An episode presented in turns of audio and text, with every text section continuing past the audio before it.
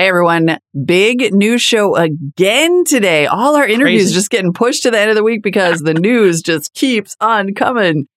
First, Jason chimes in with a little update on what happened with All In Podcast and why it appeared that there were ads on top of that feed.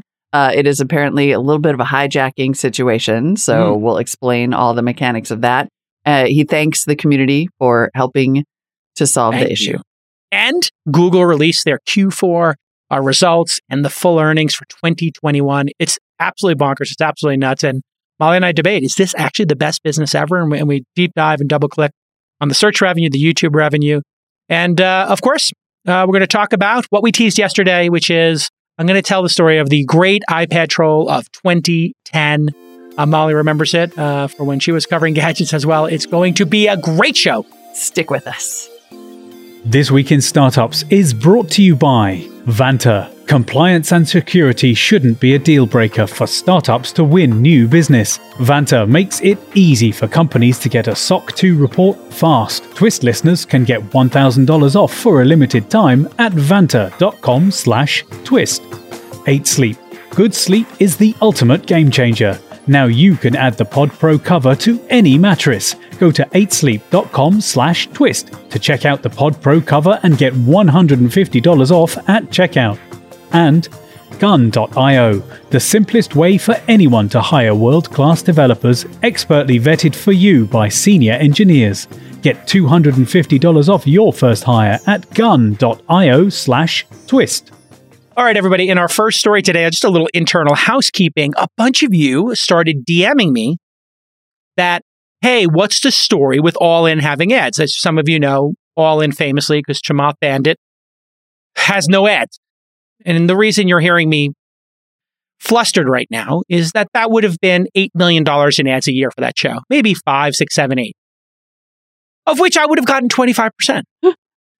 And now I'm not saying I need $1 million a year. But I'm not saying I would have turned it down either. And inside baseball, Molly, I said to the team, hey, let me sell 3 ads. I'll read them. Mm-hmm. No work for you. Mm-hmm. And you know what the dictator said to me? Still no. He said, we don't need the money. You know, if he ever bows out and you need someone to come in and take that $1 million a year, I just want to know I care for you. Yes. And I'm here for you. I care about you too, Molly. And I care about $1 million. I was like, he's like, and Chamath's like, do we need the money? And Sachs is like, we don't need the money. And then me and Freeberg were like, and you're like, So like the 2 guys with jets were like, we don't need the money. And then the 2 guys who were flying commercial were like, And you know, look, we all know need is relative, but still. I was like, $1 million, $6,000 an hour for a private jet, sweet card, taxes, 100 hours on a private jet. You know, I'm your mom. It's so dangerous. But that's why it was such a shock to get these tweets that were like, hey, you guys take ads now? And Jason's like, ba-ba-ba-ba. What? So I'm not closer to my private jet, so no. Exactly. And I'm like, literally like booking my JetBlue Mint. Although I have to say, Mint is, I don't know if you've taken JetBlue Mint. Oh, Don't do private jet. It's so dangerous. So dangerous. I was just reading about it. I was like, please keep the moneymaker going. Do not die, J-Cal. No skiing over 40 miles an hour, no private jets. I literally am such a mom. I don't know when I turned into my actual grandma Pat right now, but I'm like, I hope you're being safe out there. Private jets are super dangerous. I just read about Payne Stewart and that horrible plane crash in 1999. Anyway, I'm sorry. Please continue. Well, Payne Stewart, they all fell asleep on the plane, right? They lost oxygen and it just flew like, for 3 hours. They all turned into popsicles and then because they lost oxygen and then the plane just flew around until it crashed in South Dakota. Yeah. So anyway, that does not happen on... Private jets are actually safer than if they're like the certain class I'm talking about. Helicopters are the ones I will not get on. I took 2 helicopter flights in my life. Once I was on the Sony private one. When I was in IT, I flew on the Sony private helicopter. And then another time when I was in Kauai on my honeymoon, we did like a no-door, crazy, see the Nepali coast? Nepali, yeah. Nepali coast with no doors. And the guy is literally, I kid you not, I'm not saying he looked like a Vietnam vet. He was a Vietnam vet because he told me. And he was wearing just a leather vest, Molly. Nothing underneath it. And the side of his helicopter, this is when I knew I had made a mistake. I feel like I'm going to die. The side of his helicopter has like an insignia that is also the same as on his vest, which has multiple insignias. And it has a skull with a sword through it and a snake coming out of the eye. I know this because I was kind of like, what's that? Why is there a sword going through the skull's brain and the snake coming out of its eyes? Oh, yeah, you know, when we were Nam, we all had these things. We would draw them. There are no doors. And we put the seatbelts on, and it's frayed. The seatbelts are kind of frayed. Mm-hmm. And we get up there. We're the only two people in the thing. And he's like showing my wife the Nepali coast. He's like, oh, J-Cal, let me show you. And he then, you know, tilts the helicopter like this and then just spins it around. And he's like, oh, Jay, you can take a look now too. And he's going back and forth. And I feel myself, my wife, you know, his weight is on me. She shouldn't weigh that much, and I'm hanging out, looking at the pressure on the seatbelt and the 3,000 feet below me. I get back. Somebody's like, J-Cal, by the way, huge mistake. This is the most dangerous thing you ever do. You know about all the crashes. I'm like, no, I looked at the safety record, this perfect safety record. I actually looked it up. He goes, oh, in Hawaii, these things crash so often, they just shut the company down. They start a new company and they have zero crashes. Oh my God. And all the pilots and planes that are left or helicopters that are left over move over to the next thing. So if you look up helicopter crashes in Kauai, it is bonkers the number of people who have crashed. Two of them crashed into each other one time because if you've ever been to like Honolulu Bay or these places, you can see the helicopters going by every half hour, you know, of people going up to take these tours. Anyway, don't do it. Too dangerous. I've only been in a helicopter once, but I jumped out of it. Really? Yeah. Was that on assignment or? Yeah, it was for work. It was for an episode of Always On, the show I used to do at CNET where we were testing. Because, you know, remember when the HTC One came out, there was that commercial where they were like doing a photo shoot in midair. It was like skydiving. And my crazy friend Sarah was like, hey, I know some guys from GoPro who are on their stunt team. No, Sarah Harbin. Oh, okay. Legendary producer Sarah Harbin. Yeah. She was like, I know I'm friends with the guys who are on the GoPro stunt team, and I think it would be awesome if we just tried to recreate this. And so then we were like, let's recreate it where we compare the in-air performance of the HTC One and the iPhone. And so we did this like freaking bonkers skydiving trip, but then the GoPro. Well, that was the GoPro influence, is that those guys are so insane. Wow. They're like, yeah, we'll organize it all. Like, we prefer to jump out of a helicopter because like the sensation of free fall is so intense, which basically means like, because you're just at a standstill and you leap into the air, and then I almost threw up. But it was a cool video. I'll find it on YouTube and send it to you guys. So here's what happened with the All In feed back to Right. It turns out that people will take your feed and resubmit it. And I guess this was done with a company called Spreaker. And this guy explains it here if we blow it up. I guess some clever person republished our feed to something called Spreaker. I've never heard of it before, but I guess they're like an Anchor competitor. I guess they don't have safeguards in place at Spreaker. No criticism, but how dare you? And this guy explains it technically, but basically they resubmitted the feed and then inserted ads into it. And then I guess Google fell for it. That's what's so amazing. Although evident, well, we'll get to that in a sec. And this guy explains the whole thing. And there's something happening with podcasting standards, which all these companies seem to want to break, but there is a standard for locking these. That's the one, yeah. So Libsyn, which is like one of the OGs in this space, I guess has enabled locking recently.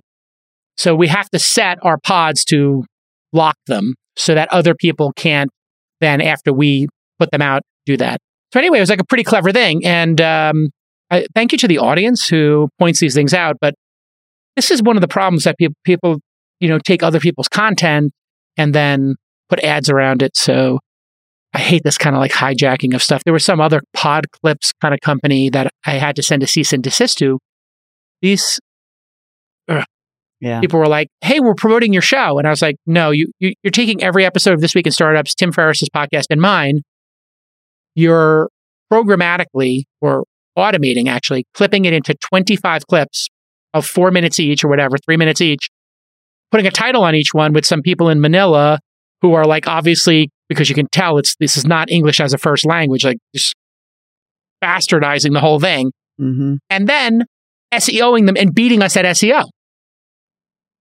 And I contact them and like, why are you bullying a startup? And I'm like, that's what they say. Why you're bullying a startup? I say, okay, I get it. Like, good, not well played. But did you ask our permission before taking everything? He's like, we're promoting to you. And I'm like, are you? Because there's no links back to us. Right. And you did the whole show. I was like, how about you can do one clip per episode and you put with permission and you link back.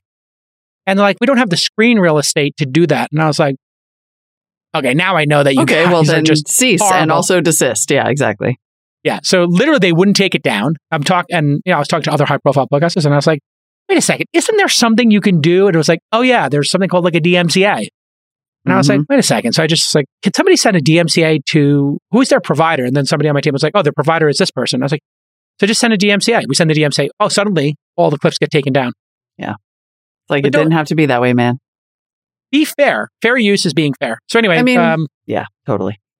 I don't mind people taking, I mean, I don't know how you feel about this, but when I'm always flattered if somebody takes one of our clips and edits it, as long as they do it in good faith. Mm-hmm. Like if they try to misconstrue something like they did with Chamath and they're like, okay, let's take 20 seconds of a 40-minute discussion with no context. Maybe I'm not as cool with it, but you know, like people do some very creative stuff with our clips on TikTok and other places. And oh, I don't know, sure. I mean, I think our biggest presence on TikTok right now is a fan account, basically. Fan account's doing better than we're doing. All right. Listen, when you're a founder, it's totally fun to trade war stories with other founders. And recently, Balloon CEO Amanda Greenberg, one of my awesome portfolio companies, told me how Vanta's SOC 2 solution helped her save an important deal in the final hours. I kid you not. Well, Balloon, they sell SaaS productivity and collaboration software. That's why I'm invested in it. And they needed 10 documents in place within 48 hours in order to close a deal. Well, Vanta saved the day by supplying customizable templates and helping them through the process to close. So if you don't have your SOC 2 tight, you know you're not going to be able to close those major customers. That's why Vanta's compliance software makes it so easy to get and renew your SOC 2. They continually test against technical and non-technical SOC 2 requirements, and they partner with over 24 audit firms who have been trained to file SOC 2 reports directly within Vanta. On average, Vanta customers are SOC 2 compliant in just 2 to 4 weeks. Compare that to 3 to 5 months without Vanta. And guess what? Vanta's going to give you $1,000 off your SOC 2 just because you listened to This Week in Startups. So here's how you get the $1,000 off. You go to Vanta.com/twist, Vanta.com/TWIST. That's Vanta.com/twist for $1,000 off. Thanks, Vanta. What I was going to say is I just think there's become this very interesting there's like a culture of no credit now on the internet. When you look at like, you know, there are these incredibly and I mean this with love. My son and I are obsessed with Daily Dose of Internet on YouTube, which is really just a guy who takes clips from other people, puts them in order, creates a very, you know, clever editing, creates a nice montage, but none of it is original content. I mean, it's literally like, here's a cat that likes to get its fat belly scratched, and then you watch it and then you laugh. And okay, I mean, I'm looking at it now. It's delightful, and none of it is its own content. Daily Dose of Internet, 13 million subscribers. I mean, this kid's like making bank, and he's great. I am not trying to call in an airstrike on this kid. Like, he is fantastic, and he's probably making a ton of money. But just the idea of like, well, here's what I'll say. Aggregating and memes are fundamentally like lacking in IP. Like the whole conversation about IP and who owns what is really shifting. Memes to me seem like no big deal because memes are... but you're not a professional photographer either who makes money off of a photo that gets recreated 10,000 times. And yeah. If it was a meme, you took somebody's photo and then did a derivative work on it, and you were not trying to commercialize it, and you weren't confusing the users, that would be fair use, right? And so the fair use test is kind of like 4 parts, and it's made so you have to interpret it. So are the users confused? Are you impinging on the person's ability to do commerce in the world? Are you creating a derivative work or doing some sort of commentary? And so in the case of this Daily Dose, I'm looking at it. He links to all the sources in the description. Oh, totally. Yeah. Which is, that's a good sign because he probably sends some traffic. Literally all I'm trying to say is I think that the Overton window for taking content has shifted enough that I think there probably is a sense from the people who are like taking those clips and monetizing them. They're just like, what? This is what you do now. Yeah. And then here's the thing. The frequency at which Daily Dose of Internet is doing it, if they're doing it every day and it's becoming a business and they're putting ads on it, that changes things. So if there were no ads on this and he was linking to them, it would feel kind of fair, but he would still be impeding on their ability to do commerce, because if you saw that viral clip there, that person's ability to sell it through Storyful, which is a company, I think, that sells viral clips, would go down. So if only 10,000 people saw his show every day or their show every day, I think you said it's a he, If only 10,000 people saw it, you'd be like, okay, well, there's not that much damage, whatever. But if you're going to get 10 million people to see it, and you're doing it every day, and it's monetized, he should be getting permission in advance. Yeah. But nobody on the internet is doing that now. That's what I'm saying. It's all like, the news channels do because they get sued. It's an economy of derivative works. Yeah, but if you were CNET to do it, we would get permission. Exactly, ABC, and it would be a whole thing. Yeah. So everybody, you see this. I don't know if you've ever seen this, but somebody is like, "Oh my God, my plane crash landed," and then you look at their replies, and it's like, "Hi, I'm from CBS, Arizona. Can we use this clip? DM me. Hey, I'm from this." And then there's one, "Hi, I'm from Storyful. Would you like to monetize this clip? Please DM me." Mm-hmm. And so now there is like a little bit of a standard. If you have a viral clip, there's like a company that will get you $100 every time somebody uses it. Yeah. But long story short, be fair, I guess, is like the concept of fair use that I go by. Yeah. And we use people's clips here, but if you're doing commentary, you're protected. And it's and also the percentage of the original work is another issue. Give credit. Be fair and give credit. Right, when we did Kara Swisher interviewing Lena Khan, we're like, oh, here's Kara Swisher and Angela Sorkin, great get, on CNBC, here's 60 seconds, we'll see you on the other side. That is actually the definition of fair use. The audience isn't confused of where it 100%. Came from. Yeah. And it's commentary. Commentary is protected. You don't need permission if you're doing commentary. So you could take the book of Boba Fett last night, which was absolutely amazing. I haven't watched it yet. Don't tell me. There's only 7 spoilers. It's literally the most spoiler-filled episode ever. People were losing it on the internet last night. I was like, close. The number of cameos in last night's episode is greater than all cameos in Mandalorian and Book of Boba Fett to date in 3 seasons or 2.7 seasons. My God. If you're a Clone Wars fan, did you watch Clone Wars by chance? Some of it, animated series? Yeah. Some of it. Uh-huh. So I watched that with my daughters because they got into Star Wars and they love Ashoka. She's like the great female Jedi now. She's like such an amazing character. It's like literally top 3 Jedi for me. And it's a spoiler. So she's back. Well, anyway, she's been in the series. But she's in the Mandalorian, mm-hmm. and she may or may not make a cameo. But anyway, there's so many of these Clone Wars cameos in last night's episode that I literally was on Twitter trending topics at 1:05 after I watched it, clicking on every one of the cameos. This guy Dave Filoni. I don't know how you do it, man. I was literally in bed at 9:02.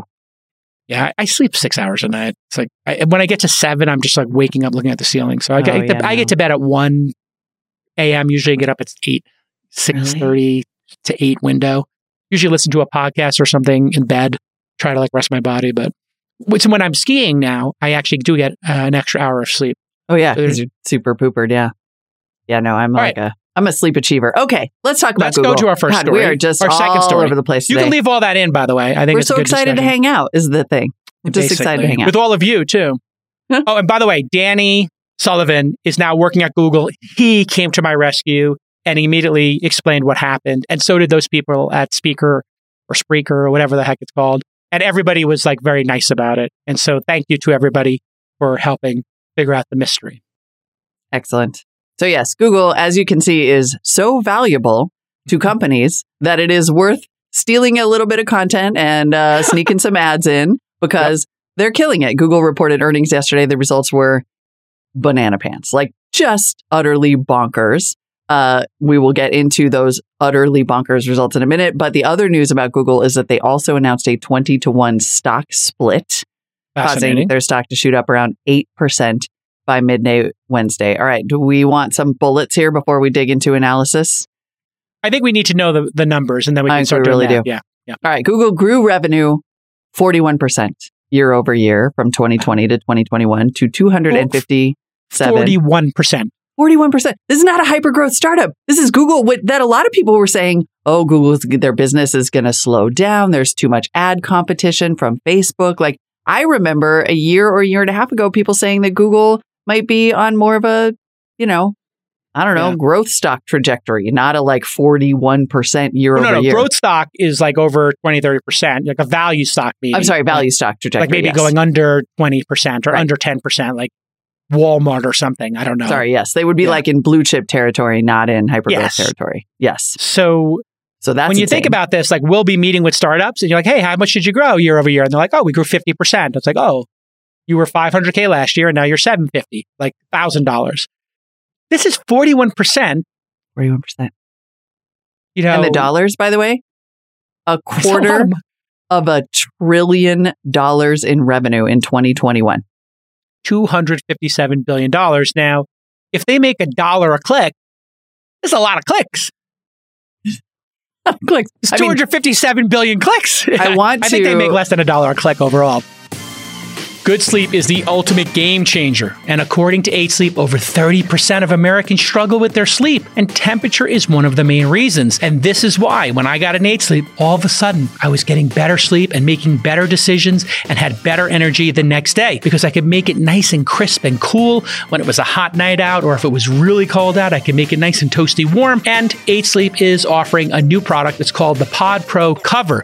So if you've already got a mattress you're in love with, you don't need to throw it away. Now you can just buy the cover and still experience the magic of 8sleep. The Pod Pro cover is the most advanced solution on the market for thermoregulation. It pairs dynamic cooling and heating with biometric tracking, so you can add the cover to any mattress and the temperature of the cover will adjust to each side of the bed based upon your sleep stages, your biometrics, and the bedroom temperature. And it reacts intelligently to create the optimal sleeping environment. The result? Well, 8sleep users fell asleep up to 32% faster, and it reduced sleep interruptions by up to 40%. And basically, you're going to get a restful sleep overall. And so here's your call to action. Now you can add the Pod Pro cover to any mattress. Go to 8sleep.com/twist to check out the Pod Pro cover and save $150 off at checkout. 8sleep.com/twist. I kind of want to skip ahead to where all that revenue is coming from. We're going to have to dig down in there and break it down a little bit. Let's go right there. That's a good editorial. Yeah, and then we can come back to the back of the envelope math. But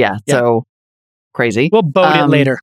By comparison, Walmart's last 12 months of revenue was $570 billion or 4% of growth. All right, let's dig into where is our specific result. YouTube had another blowout quarter. So net income for Google was $76 billion, up 2021, up 90% year over year.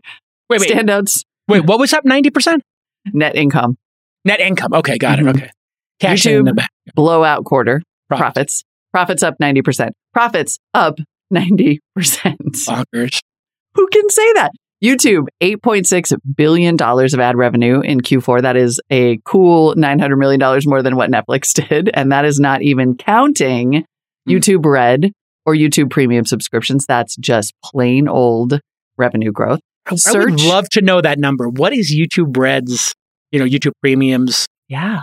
Do they have 1 million? Do they have 5 million? Do they have 10? I pay for it. Do you pay for it? No. We've been game-changing. Debating in our household whether we need to, because I'm like, I think we should pay for this. And my son, who sometimes is a 40-year-old man, is like, I don't know if we watch it that much. I have a family plan. And like, okay. I'm paying for 2 different accounts, and I'm going to move to the family plan, I think, and try to get that set up. Oh, but there it is. When you take the ads out, it changes the YouTube experience. Like, I have YouTube up all day because it does seem like a lot of the mainstream media people who said, we're not going to put our content on there and build YouTube, have now acquiesced. So, SNL, you can basically watch the entire episode on YouTube. And they were the ones who sued for, remember, Lazy Sunday, whatever. And I think they sued. There's somebody fact check me if I'm wrong. Or DMCA'd it at minimum. Digital Millennium and then ESPN copyright now, like every ESPN clip, like I never watch ESPN except for the 5 times a day they talk about the Knicks, and I watch those 5 clips. Yeah, and they clip them now. And then Bill Simmons, I saw, I listened to his podcast, but now when he talks about a specific team, and I DM'd him about it, I was like, this is really great. He's clipping, so Spotify's content is clipping their best moments and putting them onto YouTube to SEO them. So I think something has changed where people are just throwing up the white flag and saying, we have to be on YouTube or we're not culturally relevant. Mm-hmm. YouTube must have also figured out a rev share here. I mean, I think that, because it sort of stopped being a copyright conversation, thank God, and became a conversation about how does everybody make money. And I don't know if YouTube... 55%. Right. So if they're giving them 55%, they decided like, you know what, that's a nice little revenue stream. Turns out there's enough traffic. We'll do it. I think what these... like ESPNs of the worlds or even new content like, The Ringer. I think what they realized was we're not going to be culturally relevant. The 55% is a nice, little piece of change. So we're going to have to be there. And, maybe not all of our content, but we have to be there. And I think, this is the thing with Joe Rogan, back to Joe Rogan, or listening to Joe Rogan, like he owned YouTube, and now I never see Joe Rogan. Mm-hmm. So I don't understand what's going on there. It's the Spotify deal's exclusive. Yeah, but Spotify's letting the ringer do stuff. So I don't know if Spotify has a philosophy. Nick in real time is literally correcting us in the, this is amazing. He Nick, puts you some are a content beast. On there? Real, not all Rogan of it, still though. Puts content on YouTube, but maybe not all. Maybe it's like his Instagram. His episodes do? Really? Oh, I thought, I thought the Spotify clips? Deal was exclusive. I don't think he puts the whole show up, Nick. That was like their whole deal. Somebody fact check us, but I'm looking at the, also the JRE clips. If you go, there was this, this is the official Joe Rogan Experience Clips channel, which is youtube.com/JRE Clips. We started doing one of these, and I'm looking at the videos, and by uploads, he has not done one in a year. Yeah. So he's no longer doing JRE Clips. That's the whole deal with the Spotify deals, which, not to reopen that conversation, makes it so different from any other platform conversation, is that it's exclusive, but also that, like, in a lot of ways, it's reducing. There was that big story about Gimlet and how what they were finding is that their traffic was just, like, subscriptions are way down, traffic overall is down because exclusives. I mean, this really relates to this YouTube conversation at all, overall, right? Exclusivity reduces audience.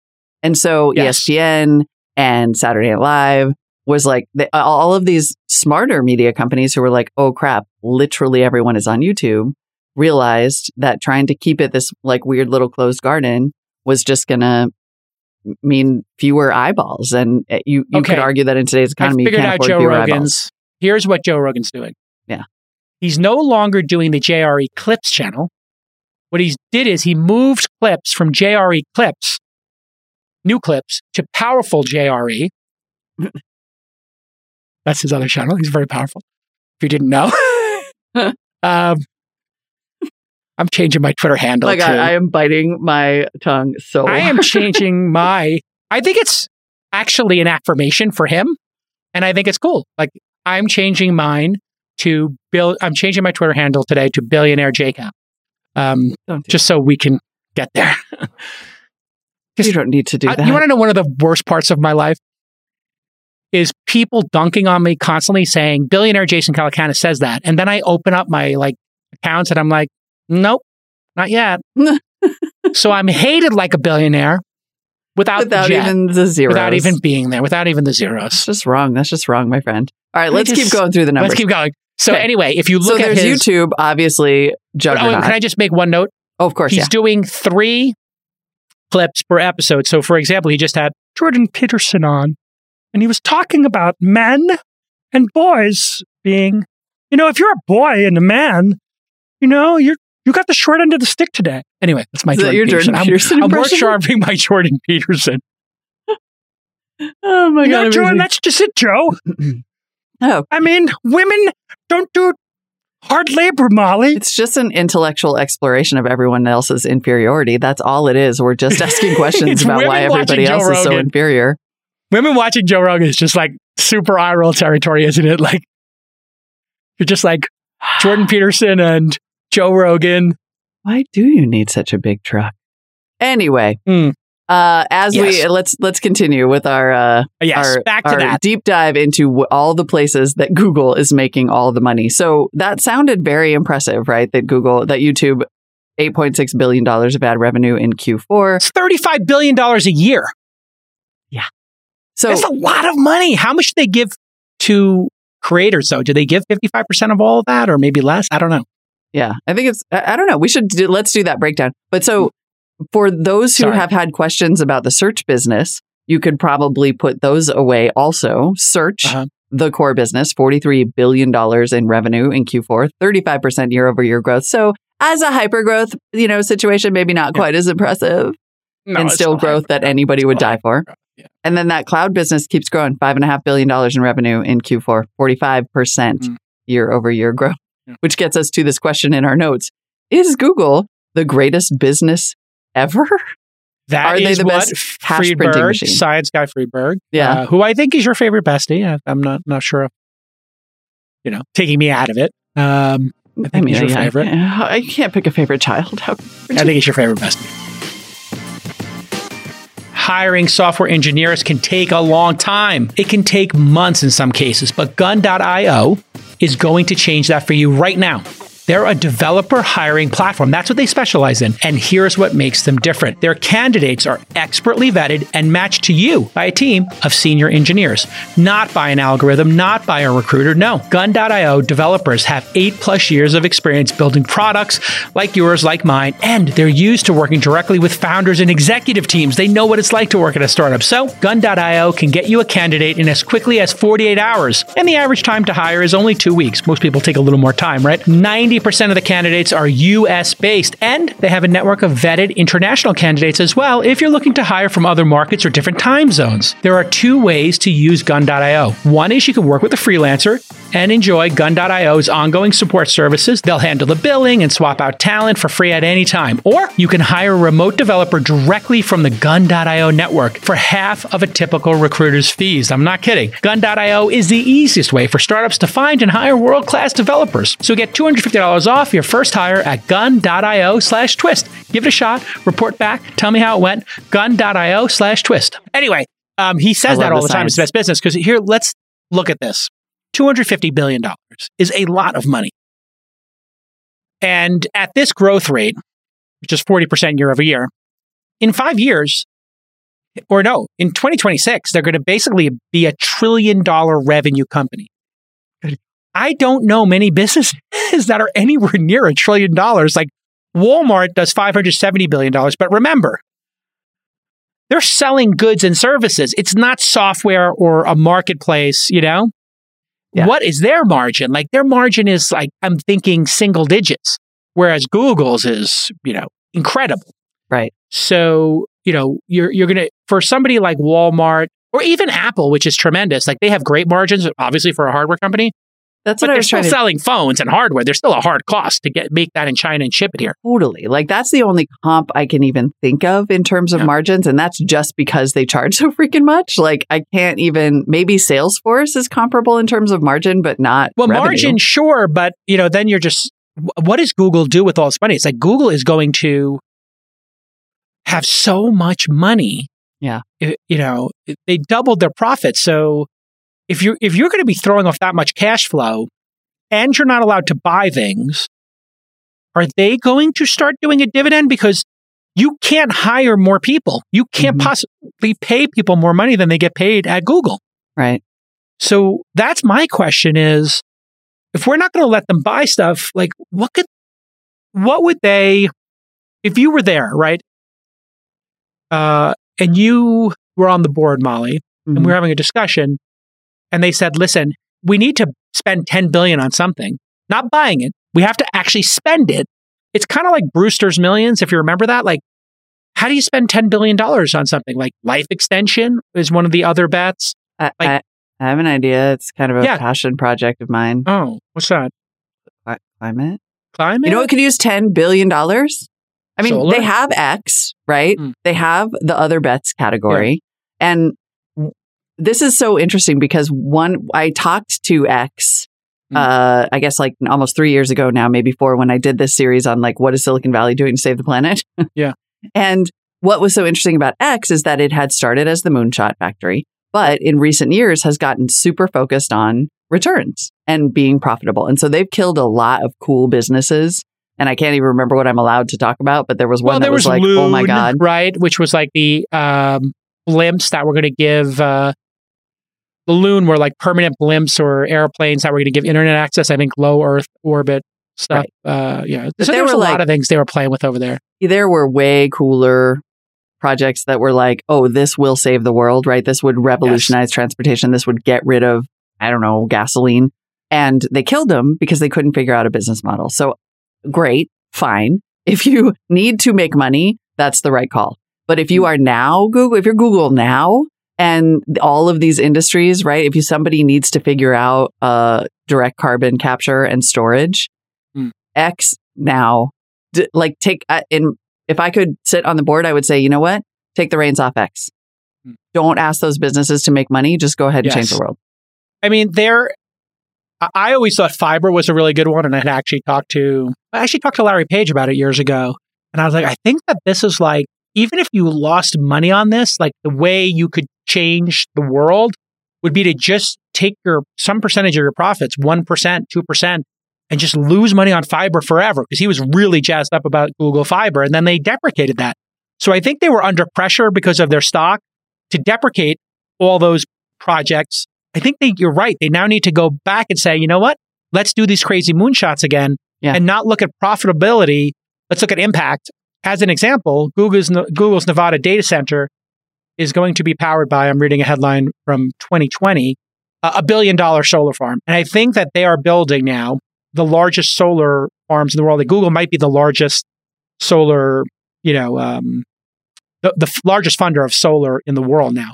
Mm-hmm. They are just going for it. So yeah, they're legitimately net zero, not net zero with offsets. Like they actually do fund so much solar that estimates say it would take, to answer some of the skeptical noties who don't think that the climate crisis needs more money. First of all, somebody did a study about nuclear fusion 10 years ago or so and determined that it would, they were like, okay, if we put $9 billion a year toward fusion, we would have fusion in 10 years, and then backed it out to, as we reduce that investment, how long will it take? And they were like, oh, the world currently invests about $1 billion a year in fusion, which is a fusion never plan. It means we'll always goof around. They're getting there on fusion, though. It seems like they've made. I'm seeing more investment in fusion and a little more progress. Absolutely. You know why? Because of that first part, we're seeing more investment. So there was one estimate that said it'll take $4.5 trillion of investment to decarbonize the energy supply in the United States. What if Google said to X, figure out microgrids, figure out power decentralization, full stop, clean energy infrastructure. You've got $3 billion. Go. You will definitely make money, but you reduce the current much more ruthless approach that X has taken over the last few years. I'm just saying, they have the money. So do it. Yeah. And, finding places to put these solar farms now is becoming part of the issue, right? So by airports, by nuclear power plants, in the desert, around data centers that are in the desert. I think we're starting to figure out, with the solar stuff, the panels are so cheap. There's nuclear power plants around. There's nuclear power plant sites that have been kind of semi-approved, even though they're not building on them. Just build around them. This was, I think, Elon's idea. He tweeted it at some point, well, if nobody wants to live near a nuclear power plant, put the solar there, because you already got the grid going there. Right. All the grid cables are going there. So I think Google should, if they want to really be less hated, because they have all this heat coming from regulators, just solve climate change. This is my message to our message to Google. I think solve climate change. Just, dear Google, you're printing money. Solve climate change. What a legacy for Google to literally just start building solar farms. What if Google said to people, what if Google did what Solar City was doing originally, and they said, hey, we'll put fiber to your house and we'll put the solar on it, and we'll partner with Tesla to put Powerwalls and Tesla Solar on there, and we'll fund it. We'll do the bonds, right? That could be actually something really cool if they just took all this cash and said, all of our cash is going to go towards solar bonds. We'll put the money up to buy the solar panels. Yep. Just go for it, Google. If anybody, solar is in so many ways one of the magical bullets for the energy transition, but we need more efficient panels, right? Or Google, go crazy on battery tech. Get us the better battery. It can be solved. It really, in so many ways. A lot of it's will. And then will is related to capital. So the people with the capital have to have the will. Yep. Well, here's the thing. If you have a money printing machine like Apple and Google, and Amazon now is starting to have a money printing machine, and you're hated, I look at this as the ultimate PR hack. If all these young people realize you're doing more to save the planet than the government, and the government is moving slow and fighting with each other and yada, yada, and, toxic. Yep. But capitalists are actually just doing it. Totally. That to me is when capitalism becomes beautiful, right? And I'm obviously a capitalist. I'm pro-capitalism, a chosen career, capital allocator. This is where I think capitalists can reflect deeply about wealth disparity and say, okay, we won. Google won. Yep. To a level that's, okay, you could either say obscene, or you could say unprecedented, however you want to frame it. But the reframing could be, you know what? We realize this is an insane amount of wealth. And with that great wealth comes great responsibility. And that responsibility we have chosen. is to go build solar farms and invest in solar panels and the grid, et cetera. On top of that, to be honest, it doesn't even have to be a do-gooder move, right? Like the total addressable market for climate solutions is the whole freaking planet, for one thing, but also the risk. Like the only existential risk these companies probably face at this point, and literally Facebook is seeing it, the water come closer to the door every day, is climate change. Emily Kirsch told us on the episode on Sunday that like there are predictions that we will lose 15% of global GDP by 2050. That's not grandparent territory. And what if there's less people, you know? Right. Like what if people decide to have less kids? And, you know, that would be a shame. And You know, like we have, then you have less customers. This idea that like rich people want to see populations decline is like, that's not in a company's best interest. Like growth comes from more consumers. So, yeah. And they did the 20-to-1 stock split. Like I never understood why stock splits make the stocks go up because nothing has changed except the psychology. It's well, like, but broker people can buy more though. Yeah, but you can buy fractional shares now. So, yeah, that's true. So if I gave, if you had a $20 bill in your hand, only on Robinhood, can't buy fractional shares everywhere. Okay, well, I don't know. You can buy fractional shares on Robinhood, and I think some of the other services do it. But if I gave common, you, but yeah, is it not that common? I don't think so. Although anyway, my kid has a little account and he buys fractional shares, he's very proud of his portfolio. The next generation can do it. I know, but I mean, if you had a $20 bill in your hand and I replace it with 20 singles, and you're like, wow, it weighs more, and there's more of them, and I can fan them out, it's still the same amount. I don't get it. I think affordability, I mean, just as a matter of psychology, affordability matters. Like, oh, if this is cheaper now, I'm going to snap up some more of it. Yeah. Okay, sure. But it became 10% more expensive on that news. Yeah. But I guess there's CNBC was speculating that Google stock split might be them angling to get added to the Dow Jones Industrial Index. Wow. I don't even know what the qualification is to be on the Dow Jones, but okay. And why would I wonder why they would want to be in the Dow versus the NASDAQ. They just don't want to be considered a tech company anymore because reputation. I don't really know. I think it's a status thing, or maybe it means you're more blue chip, so people could feel more comfortable holding you. Maybe holding the shares if you were like some big endowment or something. But IBM is, I guess, a candidate to be removed from the Dow in favor of Google Alphabet. I mean, ouch, but kind of though, yeah. So if Google were to be added and IBM removed, according to our notes here, that would technically shift the sector weightings of the Dow. That could mean a longer evaluation process for the Dow committee, partly because the big obstacle for Google is that the Dow considers it a communications services company. What does that even mean? I mean, they're not making cell phones or they're not Verizon. I mean, yeah. I mean, is the Dow like, I just picture like the people who are on this board are like, you know, the people in Brewster's Millions who are. It reminds me of the Oscars committee. It is like the Oscars committee or like the Golden Globes. What is that? The Foreign Press? Yeah, the Hollywood Foreign Press. The Hollywood Foreign Press is just extraordinary. They're like, we have no diversity. And they're like, okay, well, we're not going to air the Golden Globes unless you change this in the next year or two. And then like, they're like, yeah, we still don't have any black people in the Hollywood Foreign Press. And you're like, what? How is that possible? Is that true? I saw that headline. You got to be trying. Because you're trying. It's like, you're either trying to not do it or you're not trying at all. It doesn't make any sense to me. Anyway. If we keep on this route, I'm going to talk about the NFL. I do think it's interesting that tech only makes up 22.2% of the Dow right now, whereas communications services makes up only 3.7% of the Dow, which is the third smallest. The last tech company to join the Dow index was Apple back in 2015. All right.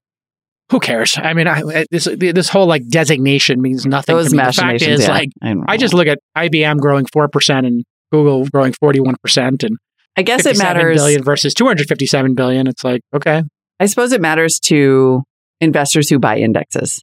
So if you buy the Dow Jones Industrial Average, then presumably you would want a company like Google in there. Yeah, I mean, Google is 5 times IBM's revenue. Yeah. With 10x its growth rate. I was about to say that. I was letting Molly. I was going to let Molly say that. See, I'm in the same line of the document as you, Nick. You have a mind meld, and I was thinking about poor IBM. I mean, the fact that IBM is still around and doing 57 billion is extraordinary. I mean, when was IBM founded in the '50s? I should know that off the top of my head. Oh, IBM, yeah, before that, right? Because IBM was pretty instrumental in, I think, some wartime tech, if I am remembering 1911. Correctly. 1911. Yeah. It really is that old? IBM, I think, is betting the farm right now on quantum, and they're just hoping that they get there soon enough to stay alive. Yeah. Wow. 1911. Yeah. Who knew? All right. What do we think? Do we have time for a story time with Jason? I mean, we did tease this yesterday. Yeah. We got to do it real quick. We got to do it. Let's whip through it. All right. So if you missed yesterday's show, here's the quick setup, which was that way back, it was the night before iPad announcement, January 26, 2010, which was, God help me, 12 years ago now. And Jason trolled everyone on Twitter by tweeting out fake specs about the iPad. And it resurfaced yesterday after 2 days ago, after Octane AI CEO Matt Schlicht, tweeted about his involvement in the troll. Jake Howell, remind us, first of all, like for those who were not there, because now, sure, Apple announcements are a big deal and everybody tweets about them for one day. But they're it's sort of like a little Groundhog's Day. Oh, no pun intended, because I think today's Groundhog's Day. Yeah. But it's like, it's the same thing over and over. But back then, an Apple announcement was like, it was a big deal. Shut it down. Well, this was Steve Jobs. And you got to remember, there was Steve Jobs' previous announcement was, here's the iPhone. So the amount of energy, the world was watching this. This was a big deal. This is when tech in 2010 had kind of crossed over into pop culture. Yeah. And iPad did not exist. The iPad did not exist. Yeah. And there was massive speculation and developers were developing for it. So it was like the worst kept secret in Silicon Valley. And some people had been playing with it for, I think Walt Mossberg had said he had it for a month or something. Yeah. And then developers had been able to go to Apple, from my understanding, go to a room and put their software onto an iPad, test it, and then leave the room. But they had to write their software on their, Macs, and then, look at it on their desktop. And then they wanted to actually test it on the hardware. They had to go there and have somebody over their shoulder, et cetera. So, and the Steve Jobs was, quite the showman. So I was in bed, and Twitter wasn't that old. This podcast, I think, was a year old because we had started in May of 2009. Yeah. And so I was kind of unknown. Although I think I did have 90,000 followers or 100,000 followers on Twitter.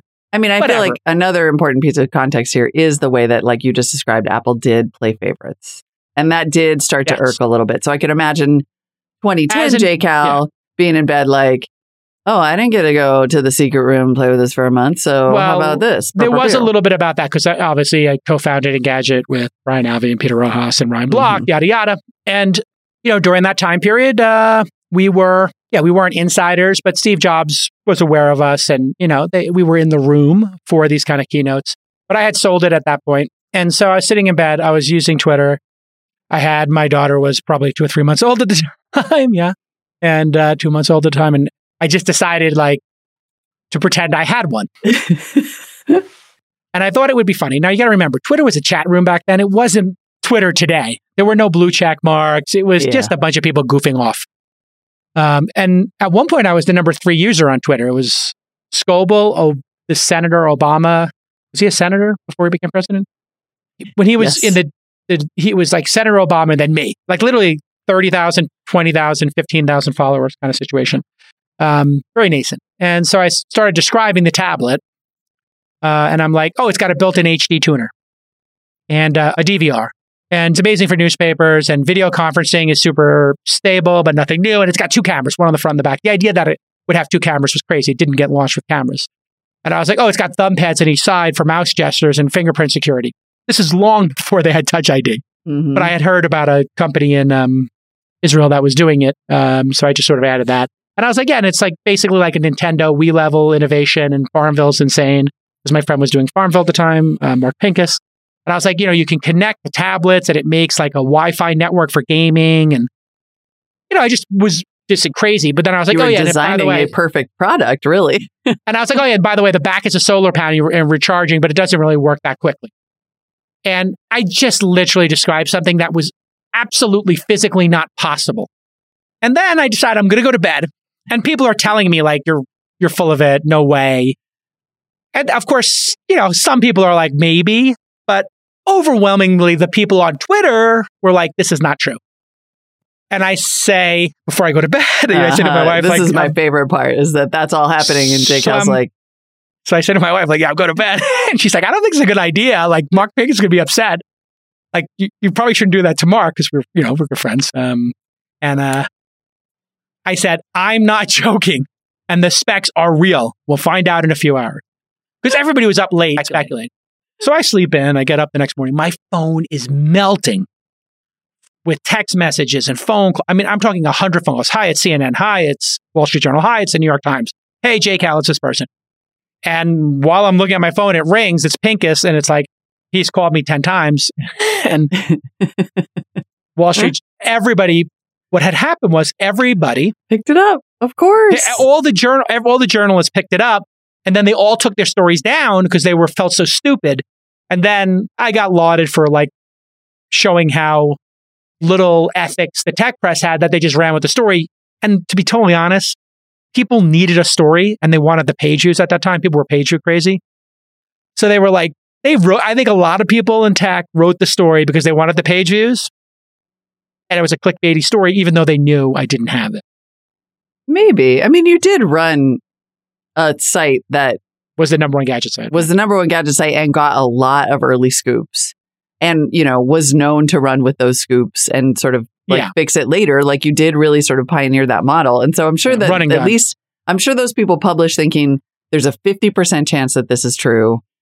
If it's true, we can't miss it. And also, yes, I mean, I think this is around the time somebody asked me once, like, what my ideal CNET headline would be, because for a very brief time, I was like the front door programmer. And I was like, oh, yeah, free naked iPod. Yeah. Like, speaking of free iPods. Anything Apple. Like, yes, plus anything naked. Apple. Anyway, so yes, obviously everybody went ape doodle over this. And it was crazy. Goes to bed. And then the best part is this update that's still up on the Wall Street Journal. Yeah. There it is. Social games publisher Zynga tells Silicon Alley Insider that, contrary to Mr. Calacanis' tweet, Mr. Zynga CEO Mark Pincus won't be appearing at the Apple launch. Nothing about whether the iPad that he has invented. Because I had said Pincus is going to kick off the thing with Jobs and do this. And Pincus is like, beautiful. Dude, I'm trying to negotiate that exact thing. So then I was like, all right, well, I got to get some, I got to get some more out of this. So I basically then gave away like 10 iPads for free. And I actually we did give those iPads away for free. We did a contest because I happened to own the Twitter handle contests and I was trying to get followers for it. Yeah, it was pretty good. I had taken down my entire Twitter archive at one point because it was just so crazy. And like, I was just like, let me just archive this thing so I don't get canceled, because I don't know what debates I've had on here. So my tweets aren't up there anymore, but I do have the archive so I can pull them up. But there was no retweet function back then. So some of the tweets still exist because people have RT and then what I had. But yeah, a bunch of people. Remember when we used to type RT? Aww. Yeah, cut and paste it. Yeah. My favorite part, though, is just like the time machine of outrage. Looking at this last tweet from Jared Earl saying, I have a different read on Jason. Jason may be laughing, but he's spent what little credibility he had. Fair. It's so sad that ended your entire career and influence, fair. Jason. I say to Jared, fair. That one little stunt. Jemima Kiss, who I've known for a long time, I got to have breakfast with her one time when I was, or maybe she interviewed me or something when I was in the UK. She's just a great journalist. She got The Guardian. And she was like, you forgot the snack dispenser and the teleporter. Like, she got it immediately. She understood the assignment. She understood the assignment. Because really, it also was easily read, and still is, as a send-up of the absolutely absurd speculation and hype around every single Apple announcement. I mean, you cannot believe how many... That was what I was doing. How much ink was spilled over, like, what is it going to be, and what is it going to have, and oh my God, we got to get all the clicks from talking about what the... I mean, it was beautiful satire. Yes. It was all satire for me. It was, for me, all satire. And this has been Story Time with Jason. There it is, Story Time. We can go into other crazy moments in my career, but that was because there are people literally who now have venture capital funds who were in seventh grade when that happened, and they now have venture capital funds, and I'm co-investing alongside them. Amazing.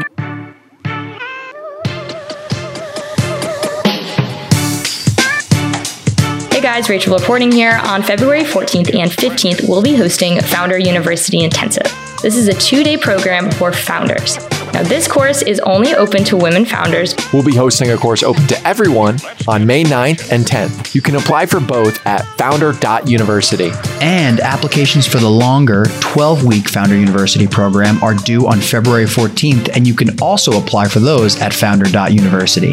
Follow Jason and Molly on Twitter @Jason and @MollyWood. If you're not a boomer and prefer TikTok, search for This Week in Startups to find the fan account @this_week_in_startups. And our official account @TWI Startups. But honestly, the fan account is way better than ours. And if you're still not tired of hearing from Jason 6 days a week, you can hear him read his book, Angel, at angelthebook.com/audible.